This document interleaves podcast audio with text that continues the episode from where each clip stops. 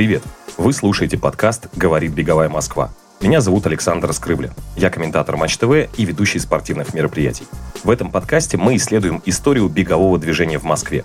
В предыдущих выпусках мы рассказали, как в столице Советского Союза появились клубы любителей бега и что происходило с беговым движением в 90-е и нулевые. Если вы только что к нам присоединились, обязательно послушайте подкаст с самого начала. А сегодня мы отправимся дальше и узнаем, как Москву захватила новая беговая волна.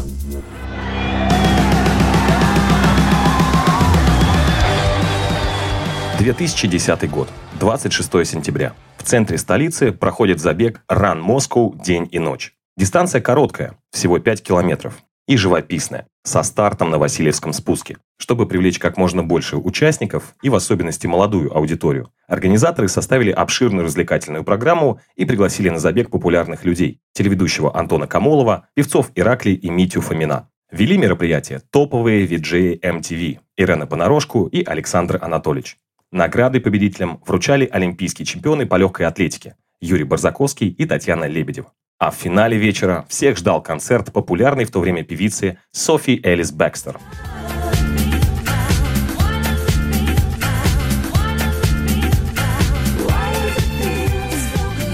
Все это было бесплатным для участников, а организовала мероприятие компания Nike. Серия забегов, в которую вошел старт Run Moscow день и ночь, была частью глобальной кампании бренда по продвижению и популяризации бега в мире. В 2010 году, когда первый раз у Nike появилась сама по себе вот эта вот концепция про то, что давайте продвигать бег, когда мы начали говорить о том, что, ребята, давайте запустим бег в России, ко мне прям подходили люди, которые в тот момент были ритейлерами Nike, и они говорили, ребят, мы очень-очень верим во все, что делает Nike, ваша стратегия всегда работает, но нет, с бегом это не получится. То есть народ не побежит, Россия не побежит. Это говорит Алена Евсеева. В 2010 году она работала в Nike в направлении спортстиля. Позже Алена стала бренд-менеджером Nike в категории бег, а затем работала в компании ASICS и Sportmaster. Алена – настоящий гуру спортивного маркетинга. И вы еще не раз услышите ее голос в нашем подкасте. Одной из задач категории спортстиль была сделать так, чтобы те спорты, про которые Nike говорит, выглядели круто. Реально привлекать людей, строить компании, которые действительно сделали бы этот спорт привлекательным для молодежи, интересным, любопытным, ну, как бы таким крутым. Но мы прекрасно понимаем, что в 2010 году даже те марафоны, которые были, они были, скажем так, на достаточно возрастной аудитории, и, конечно, бег не был никаким близко даже крутым. Это не было модно. Я прям помню, мы пытались придумать какую-то концепцию, как сделать так, чтобы вот эти прекрасные и достаточно, наверное, быстрые бегуны вдохновляли, я понимаю, сейчас, наверное, прям бредом звучит, но вот в 2010 году это правда так было. Мы нашли смежную субкультуру молодежную, которая, с одной стороны, была основана на беге, а с другой стороны, была прям очень крутой. Это, соответственно, паркур трейсеры. Мы взяли, соответственно, комьюнити ребят-трейсеров во главе с Лешей Чегрецким. И через них, соответственно, вот, например, у нас была активация на пикнике афиши мы а, взяли каких-то ребят локальных, которые даже были не беговыми, а просто как бы около субкультурные, и с ними сделали тоже такой как бы и фотопроект. И вот с ребятами из э, комьюнити трейсеров мы сделали стенд на афише, где ребята рассказывали, как важно бегать. Ну и понятное дело, что паркур — это очень зрелищный вид спорта, да? То есть понятное дело, что мы собрали прям аудиторию. Я понимаю, что это немножко такое как бы притягивание за уши, но вот как бы в тот момент ну, как бы мне, например, лично ничего в голову умнее не смогло бы прийти, как привлечь внимание модной молодежи. Ну, афиш-пикник, вы понимаете, тогда особенно это был прям хипстерский рай. И, соответственно, на первом Ран Москва, который тоже в 2010 году был на Красной площади, и мы, соответственно, построили тоже эту площадку для ребят-паркурщиков. Ну, не называются трейсеры, конечно же, они паркурщики. Это такая была красная нить, что бег может быть кул, cool, просто, ну, как бы пока еще не в той беговой тусовке, которая, собственно, основная кор, такая профессиональная, да, элитные бегуны, которые бегают на результат. Алена рассказывает, что в то время не увлекалась бегом, но начав работать над беговой компанией Nike, не смогла остаться в стороне и сама приняла участие в We Run Moscow. Я до этого никогда не бегала никакого уровня забеги. И было очень интересно наблюдать изнутри, потому что, во-первых, конечно, гениальный был курс, потому что ты стартуешь с Красной площади, бежишь по набережной, ты пробегаешь под мостами. А для всех, ну, для молодежи это прям был первый забег.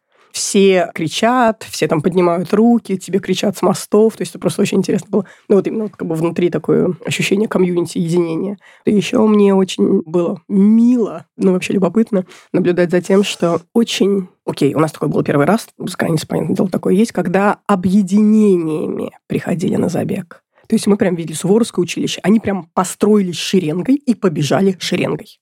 Мы видели какие-то спортивные школы. То есть ты просто ты бежишь, и вдоль курса ты видишь, что как бы какие-то объединенные группы под руководством явно там преподавателей, кого-то кто-то разминается. То есть реально это прям было такой объединяющий момент, куда, наверное, выгоняли школьников, я не знаю, там по разнарядке, но вот реально это были прям училища или курсы институтов, которые прям выходили на забеги и прям, ну, условно, бежали шеренгами. Очень было много молодежи, то есть прям школьники, молодые студенты. Очень плотный был поток, много было народу. Я не вспомню сейчас сколько. У Найка очень сильная маркетинговая команда всегда была. Ты год на это работаешь. То есть ты год строишь там последовательный план, ты работаешь с спортшколами, ты работаешь с тренерами, ты на самом деле для того, чтобы привлечь, вот, ну, как бы разогреть интерес, да, ты делаешь там дневной ночной забег, потом уже ран Москву. И Найгоч тогда организовал прям беговые клубы в парках, по-моему, в 10 парках, что ли, были, прям собирались беговые группы. Понятное дело, что там было по 10 бегунов. Но неважно, все равно ты начинаешь сбивать вот эту вот энергию, и, конечно, это сложно дается, но опять же таки, вот я прям помню, когда мне люди, которых я очень уважаю, которые реально в спортивном бизнесе, там много лет, у них успешный бизнес, они сказали, Ален, не побежит Россия. Вы просто выкинете деньги в трубу, но Россия не побежит. По пальцам можно пересчитать людей, которые вот не испугались, взяли, понесли, и это сработало. Не все же, к сожалению, срабатывает, какими бы мы энтузиастами не были. Но вот Дима, Саша Боярская, те люди, которые вот взяли, и сказали, вот я считаю, что это сработает. Мне это надо, моим друзьям это надо, я считаю, что этому городу или этой стране это надо, давайте попробуем. И это факт сработало. Дима, о котором говорит Алена, это Дмитрий Тарасов, директор бегового сообщества, организатор московского марафона и серии стартов в Москве и Петербурге. К 2010 году у Дмитрия был большой опыт в спортивном маркетинге. Он работал в агентстве AMG и был генеральным менеджером женской олимпийской сборной по баскетболу. А потом в его жизни состоялась встреча, которая оказала большое влияние не только на него самого, но и на то, как стало развиваться беговое движение в Москве. В 2010 году произошла одна встреча с Эриком Граймсом, с директором по маркетингу компании Nike, которая перевернула мою жизнь. Так получилось, что изучая международный кейс AMG и других компаний, я съездил в Штаты, посмотрел, как делается рок-н-ролл марафон. То есть у меня было такое погружение внутрь команды рок-н-ролл марафона. И там я понял, что это гигантская индустрия, которой я хочу заниматься. После этой встречи с Эриком Граймсом, и мы уловили, что тренд в России в ближайшее время будет связан с бегом начали обсуждать темы, связанные, а что там хочет Nike, а куда он смотрит и так далее. И потом мы высказали свою точку зрения относительно того, что вот мы считаем, что там тренд в ближайшее будущее будет там с бегом связан. И Эрик такой говорит, слушайте, говорит, а хотите прикол, мы реально собираемся идти в бег. И это было прям таким вау-эффектом. И именно с этого момента и началась наша интеграция в беговой бизнес, беговое комьюнити, но с позиции организации мероприятий. Мы были маленьким агентством, которое больше отвечало за взаимодействие с беговым комьюнити, не с организацией мероприятия под ключ, когда там есть куча всякого, там надо построить раздевалки, камер хранения и все остальное. Мы организовывали там, то, с чего мы начинали, это беговые клубы в парковых зонах. Начинали с нуля, 10 парков Москвы, активация беговых клубов, поиска команды пейсеров, которые тогда да, надо было найти, кто мог бы проводить эти тренировки в парковых зонах. Потом мы расширили количество беговых клубов до 20, подключив туда беговые клубы в вузах, которые, да, там помимо парковых зон. Ну и потом как бы у нас было мероприятие, которое мы делали сами, Тогда это фактически был такой первый опыт личностной организации ивента под ключ. Это Day и Night Run, которые были в преддверии первого Run Moscow 2010 года. Когда мы сделали это, потому что самая основная проблема, которая была, в России было не так много беговых ивентов, а в основном аудитория, которая была там, это не молодежная, а уже такая возрастная. А у Найка был фокус на молодежную аудиторию, на студентов, и наша задача была провести на эти ивенты как раз а, молодую аудиторию. С чем мы в целом справились. С 2010 по 2015 Nike провели в Москве 14 забегов, включая основные в Иран Москву, подводящие старты и женский забег. В них приняли участие десятки тысяч людей. И даже несмотря на то, что многие участники регистрировались только для того, чтобы получить бесплатную футболку, это все равно были невероятно масштабные мероприятия. Хотя бы потому, что Nike привезли в Москву топовых атлетов мирового уровня. У нас была тоже серия из трех забегов, которая заканчивалась в Иран Москву, но в ДНХ бежали. И у нас тогда были Галин Раб и Мофара, мы приглашали их просто на забег, просто пообщаться с ребятами из бегового клуба. Я прям помню, сначала у них была прям программа, они там сидели, пресс-конференция, выступали, задавали вопросы, фотографировали там с комьюнити. Потом забег стартовал, это был подготовительный забег к Ранновскому. И они, соответственно, пошли, мы их повели к машине, потому что там машина около бокового входа в ВДНХ стояла. И в какой-то момент мы поняли, что для того, чтобы попасть к машине, нам нужно перейти через беговую дистанцию, по которой бегут люди. А люди бегут, ну, плотно достаточно, народ дофига. И в какой-то момент мы поняли, что мы просто не можем перейти. И Мо и Галин, они просто стали и начали давать пятюни ребятам. Все поняли, кто это. Ну, начали кричать, типа, нас пропустили, мы дошли до машины. Я понимаю, что это какие-то мелочи крохотные, но это настолько было круто. У меня Элисон Феликс давала старт пистолетом тоже на Ран Москву на ВДНХ. Ну, казалось бы, да, для небегового человека Элисон Феликс, господи, кто это? Для меня это просто было, представляете? И у меня там, не знаю, фотограф, мы для нее там строили специальный пьедестал, чтобы ей было удобнее, чтобы ее было видно. Прикидывали, каким образом, ну, не знаю, сделать брендинг так, чтобы было как бы и красиво, и удобно, и был мани-шот. Я понимаю, что это смешные такие мечты бренд-менеджера, но это реально круто. И вот я сейчас вспоминаю, что это прям так получилось, что мне повезло быть прямо у каких-то важных моментов становления бегового комьюнити. Мне просто повезло. Нельзя сказать, что у страны и у Москвы не было истории, связанной с развитием и бумом бегового движения. Оно было. И тому подтверждение МММ, да, Московский международный марафон мира и марафон Лужники, который существовал уже долгое время. Они все переживали свои стадии роста, когда, например, Московский международный марафон мира после открытия границ, после 90-х годов, там был побит рекорд по количеству участников. Это было такой некой планкой, которой мы понимали, что мы должны будем как минимум прийти через какое-то количество лет, и я понимал, что, в принципе, если создался некий механизм, по которому эта аудитория появилась, следовательно, мы можем добиться того же самого как минимум. Но нам нужно омолаживать аудиторию. Тренд мы уловили, слава богу, он был с таким же трендом у компании Nike, а дальше это вопрос уже был того, как работать с аудиторией. Здесь очень важно было то, что все-таки с нами был Nike, который нас в какой-то степени научил слушать обратную связь. И мы провели достаточно много времени в фокус-группах, которые собирали из парковых зон, из э, беговых клубов, которые параллельно создавались потихоньку, из беговых клубов в университетах, когда мы получали обратную связь, чего не хватает, что нужно, а как бы было бы лучше, а как бы вот это, а водичку было бы желательно вот здесь, вот как бы, а там где-то камеру хранения, чтобы здесь вот так вот. В общем, в принципе, все это сформировало хороший контакт с аудиторией, которая понимала, что мы не просто как это у нас в стране было юзаем, да, как бы, но в том числе как бы идем в каком-то диалоге, поэтому ребята очень активно помогали нам, в том числе и советами, приносили какие-то сумасшедшие идеи, которые в целом отразились в некоторых проектах дальше.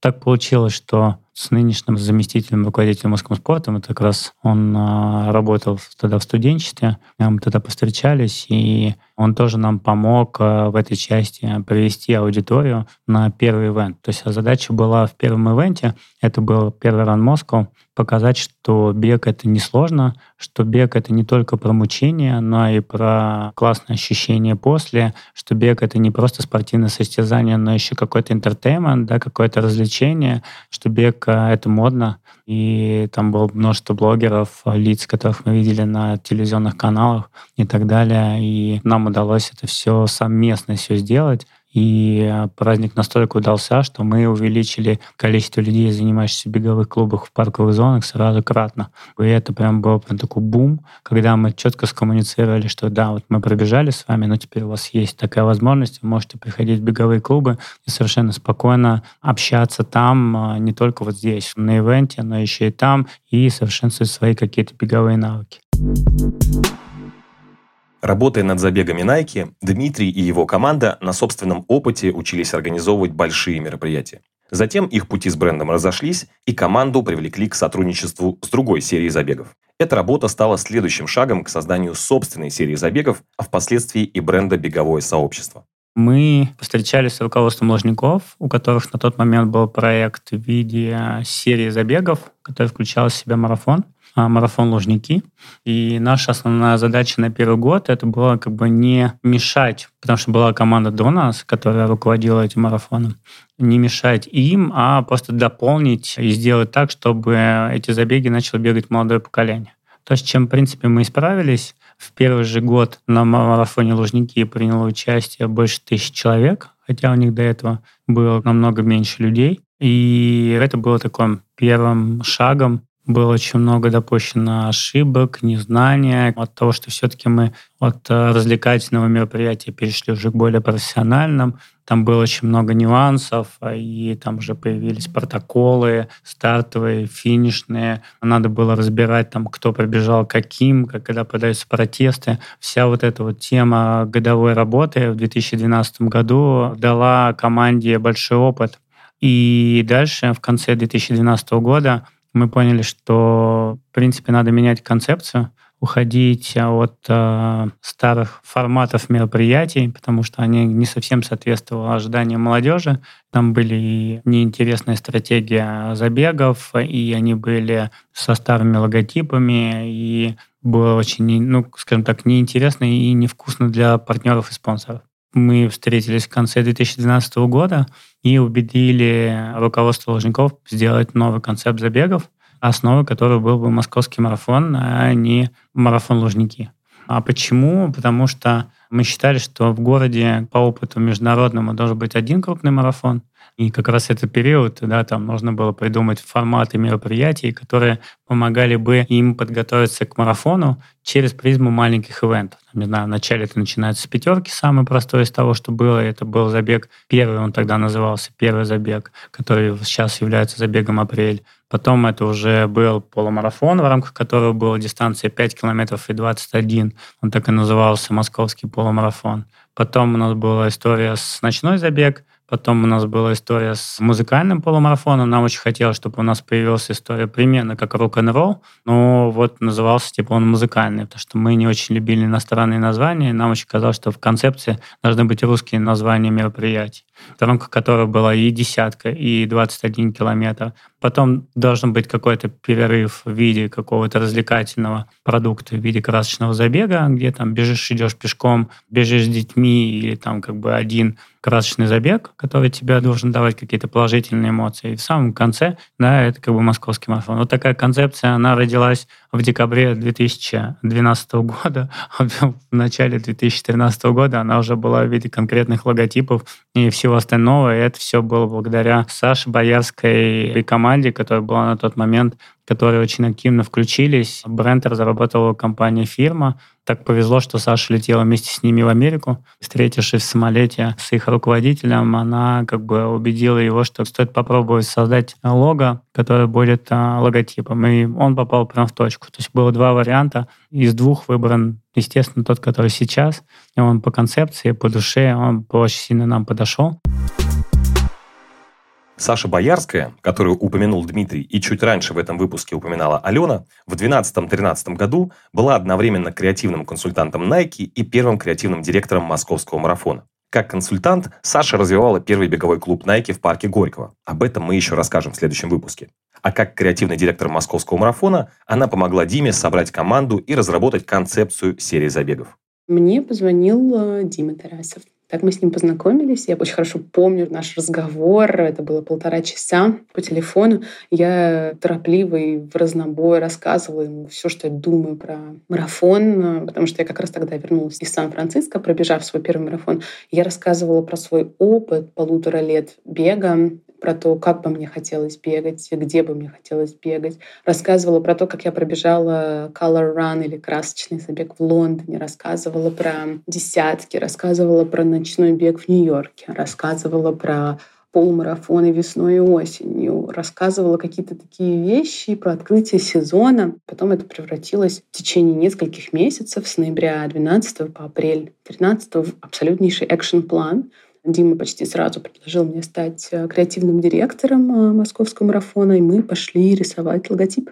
Моя роль была в том, чтобы придумывать, находить каких-то людей, находить интонацию, это все было интуитивно, на самом деле. Не знаю, понимала ли я, что я делаю, но моя интуиция, чуйка, мое ощущение мне говорили, надо делать вот так, надо этого человека позвать сюда, надо вот сюда пойти за логотипом. Ира Иванова из фирмы нарисовала логотип тогда, и я супер горжусь, что я как-то пришла в фирму. Даже если потом, то есть сейчас, московский марафон э, поменял и арт-директоров, и креативную команду, то тогда это было правильное решение. Я горжусь этим решением, потому что мне по-прежнему очень нравится логотип. И вот эта история про два геотега, она была очень теплая, живая, набилась как сердце. И я очень благодарна Ире за то, что она нарисовала, придумала, что вот такая идея у нее родилась. Потому что мне по-прежнему кажется, что это супер.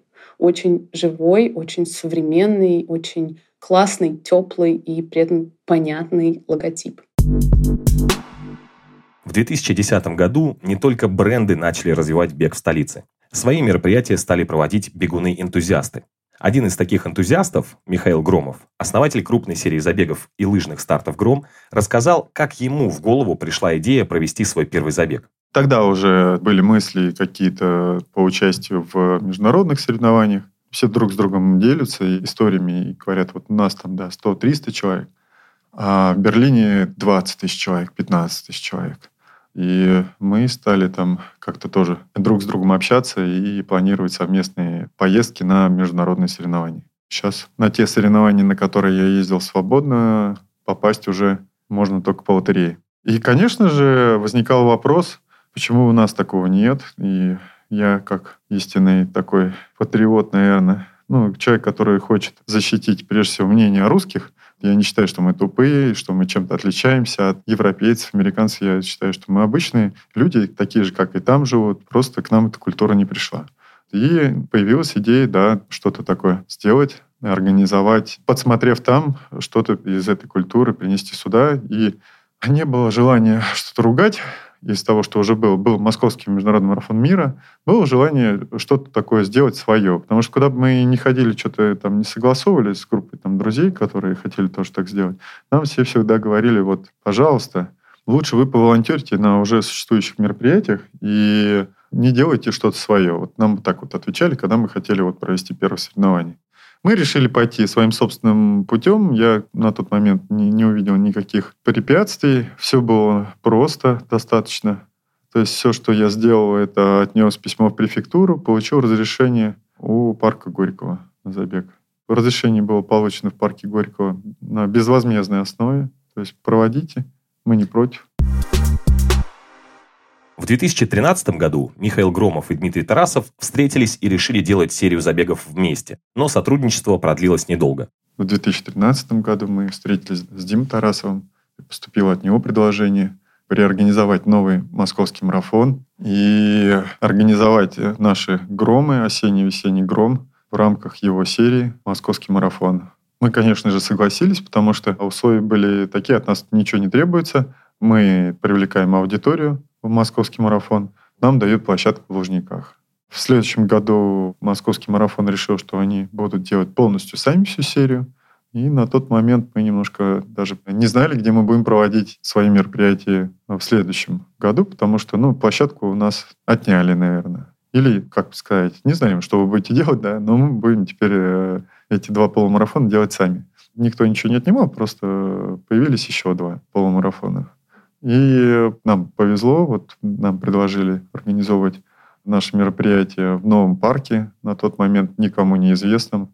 Сейчас там посещаемость парка не меньше, чем у парка Горького, потому что это совершенно э, локация для рекреации другого типа, то есть это свежий воздух, лес. Это Сколково, в своем кругу модное место. Мы сейчас там, как резиденты, проводим беговые мероприятия, лыжные мероприятия. Очень довольны сотрудничеством. Вот так в Москве появилось сразу несколько серий забегов. Развлекательные старты от Nike для новичков, полумарафоны серии «Гром» для более опытных бегунов и большая серия забегов с кульминацией в виде московского марафона. Соревнования старой формации были окончательно вытеснены с рынка. Многие обвиняли Тарасова в том, что он отжал забег у организаторов Московского международного марафона мира. Мы попросили Дмитрия рассказать, как все было на самом деле. К сожалению, мы не смогли узнать точку зрения противоположной стороны, так как директор Московского международного марафона мира Борис Фадеев отказался с нами побеседовать. В любом случае, факт остается фактом. Московский международный марафон мира прекратил свое существование, а вместо него появился новый московский марафон. Я давал очень много раньше интервью относительно того, что является ли московский марафон преемником. Я считаю, что он является преемником московского международного марафона мира, несмотря на то, что у нас нет данных слов в названии, кроме московского марафона. И у нас нету Бориса Гавриловича Фадеева, который был директором Московского международного марафона мира но мы изначально, понимая, что в городе должен быть один марафон, пытались договориться с Борисом Гавриловичем, а я знал его уже очень давно, когда был спортмаркетинговым директором Рибука, мы спонсировали Московский международный марафон мира, и я как бы, в принципе, понимал, как он делался. Мы начали изучать сам по себе марафон, начиная с 2011 года. А почему мы начали его изучать? А ситуация была очень простой. Так как мы занимались беговым комьюнити и занимались тем, что получали некую обратную связь от беговой аудитории, все те, кто попал в беговые клубы и попал на первый ран Москву и так далее, они начали активно тренироваться тренироваться, у них появились цели, начали побежали там 10 километров, потом половинку, потом они начали готовиться к марафону и пробежали марафон, Московский международный марафон мира, и получили какое-то гигантское разочарование. И большинство молодых людей на тот момент, которых мы знали, являлись опинион-лидерами, да, как бы беговой тусовки, они написали большое письмо мне с просьбой, Дмитрий, было бы здорово, если бы вы там взялись а, за развитие Московского международного марафона мира, потому что участие в таких мероприятиях демотивирует у молодой аудитории, которая приходит туда, нет понимания, где бегать, потому что это единственное, где можно бегать несмотря на то, что там четыре круга, придите, посмотрите, ну, может, вы что-то скажете, может, вы там как-то все повлияете на эту ситуацию. И вот с этого момента мы начали вести с Борисом Гавриловичем, во-первых, переговоры, где мы предлагали а, взять в управление Московский международный марафон мира, но получили такое категоричное слово «нет», при том, что он не мог его сам активно развивать с точки зрения маркетинга. Не забывая его заслугах, а он на самом деле очень много сделал для бегового движения страны. Ну, это правда. Не буду язвить, он, правда, очень крутой дядька.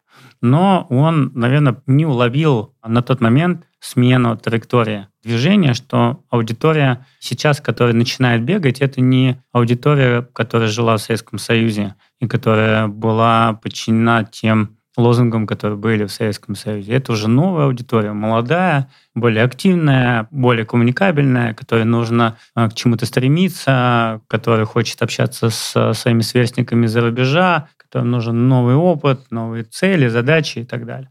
И Борис Гаврилович поставил перед нами какие-то невыполнимые финансовые условия, при том, что он не готов был отдать в управление проект. Поэтому мы приняли решение отказаться от такой работы мы больше взяли курс на создание нового марафона, потому что понимали, что договориться с ним не получится.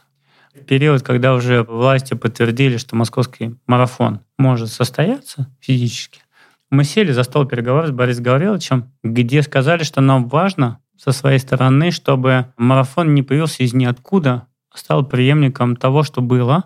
И он попытался вначале возразить, потом согласился, а выйдя из кабинета неожиданно, а мы попрощались, причем как бы у нас был хороший диалог, где мы сказали, что было бы здорово, у вас есть опыт, команда, знания, международные контакты и так далее. Вот мы вам предлагаем занять должность почетного президента, чтобы вы были как раз в коммуникациях между новым поколением и старым поколением. Мы бы хотели не терять эти нити. Он такой, да-да-да, все классно, все супер, ребята, вы такие классные, уходят.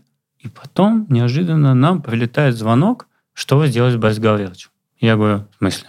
Но вы же ему нахамили, вы сделали так, что как бы вы его обматерили, убрали и все остальное.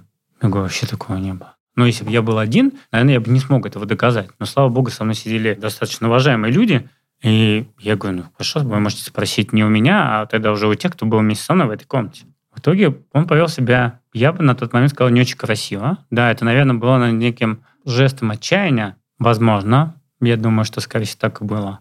Но мне кажется, что это было неправильным курсом его, и в итоге у нас этой связи не получилось. Несмотря на то, что мне кажется, что это реально большая проблема сейчас, хотя мы могли бы рассказывать о большой истории. С одной стороны, нам бы очень хотелось, чтобы эта связь была, с другой стороны, ее для юра нету, но де-факто мы все равно продолжатели тех дел, которые делал Борис Гаврилович и тогдашняя его команда. К сожалению, от многих вещей там пришлось все это перестроить, но мы перестроили, исходя из новых веяний, новых требований, от того, как это должно быть, в каком формате, как это должно быть организовано. И поэтому вот мы очутились в той ситуации, в которой есть. Вы послушали третий эпизод подкаста «Говорит беговая Москва». В следующем выпуске мы расскажем, как на смену клубам любителей бега пришли беговые клубы новой формации. Подписывайтесь на подкаст на любой удобной платформе. Ставьте оценки, пишите отзывы и комментарии там, где вы нас слушаете. Так вы поможете другим людям узнать о нашем подкасте. С вами был Александр Скрывля. Услышимся через неделю.